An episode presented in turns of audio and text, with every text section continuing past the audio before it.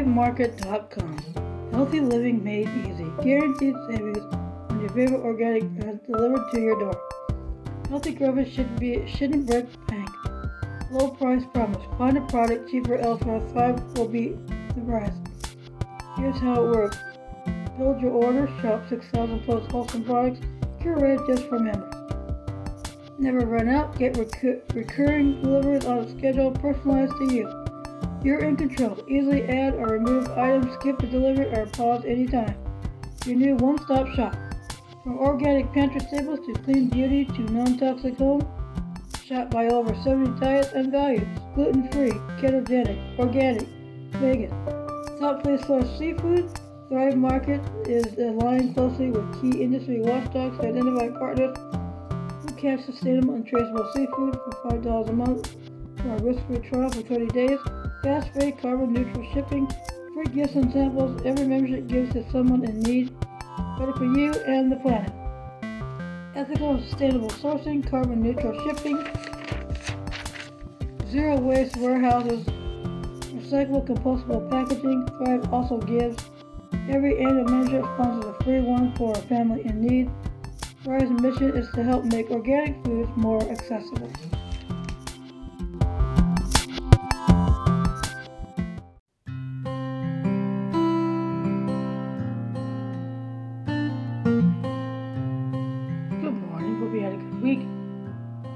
Flotus story is Elizabeth Priscilla Cooper Tyler, daughter in law of 10th U.S. President John Tyler.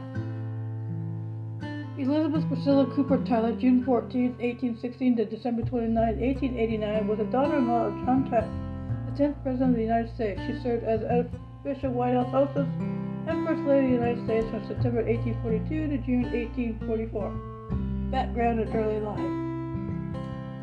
Priscilla Cooper was born in New York City in 1860. Her father, Thomas Abthorpe Cooper, was a successful stage actor and producer. Her mother, Mary Fairlie Cooper, was a New York socialite. Cooper's maternal grandfather, James Fairlie, 1757 to 1830, was a veteran of the American Revolutionary War.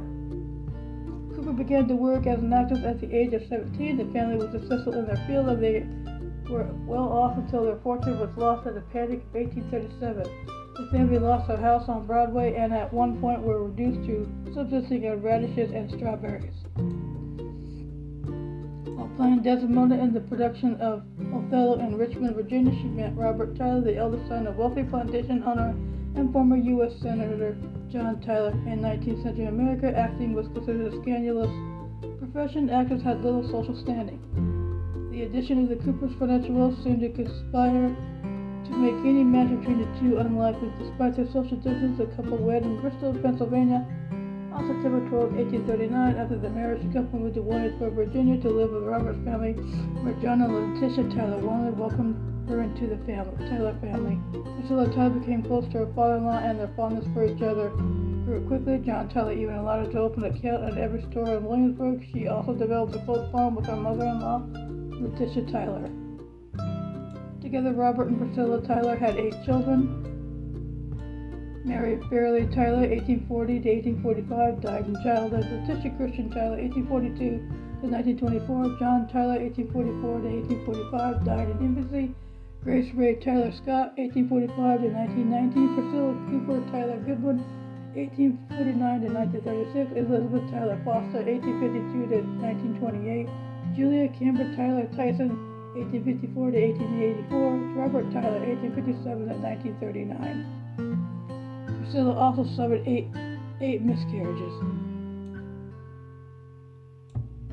John Tyler was a successful candidate for Vice President of the United States in the 1840 election. After the sudden death of President William Henry Harrison, just one month after taking office, John, John Tyler became President of the United States.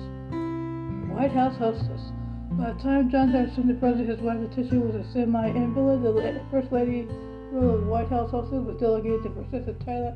At only 25 years old, her youth was considered a benefit, and she was delighted with the opportunity to host at the White House.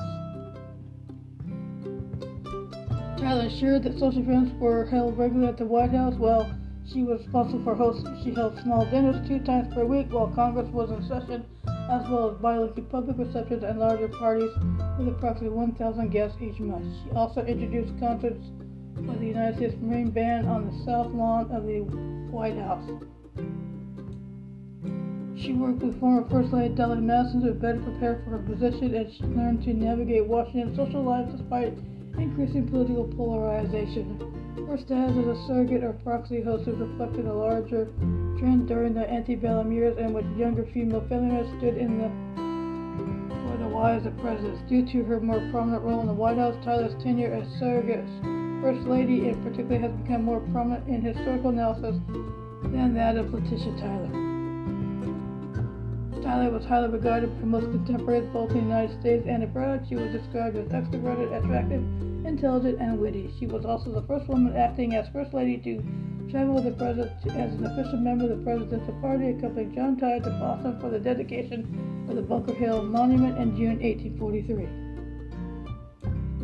Robert Priscilla Tyler moved to Philadelphia in March 1844, leaving Letitia Tyler Semple to serve as surrogate First Lady. President Tyler remarried on June 26, 1844, and his new wife, Julia Gardiner Tyler, served as White House hostess.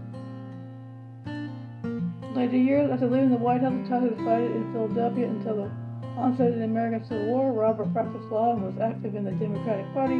When the Civil War broke out in 1860, Tyler moved to Virginia, where Robert was registered of the Confederate Treasury.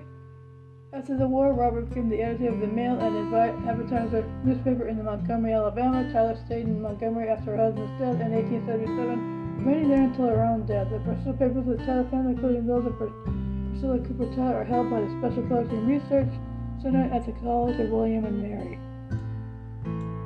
Thank you for listening to this episode on Elizabeth Priscilla Elizabeth Cooper Tyler. Have a week, have a good week, and stay safe.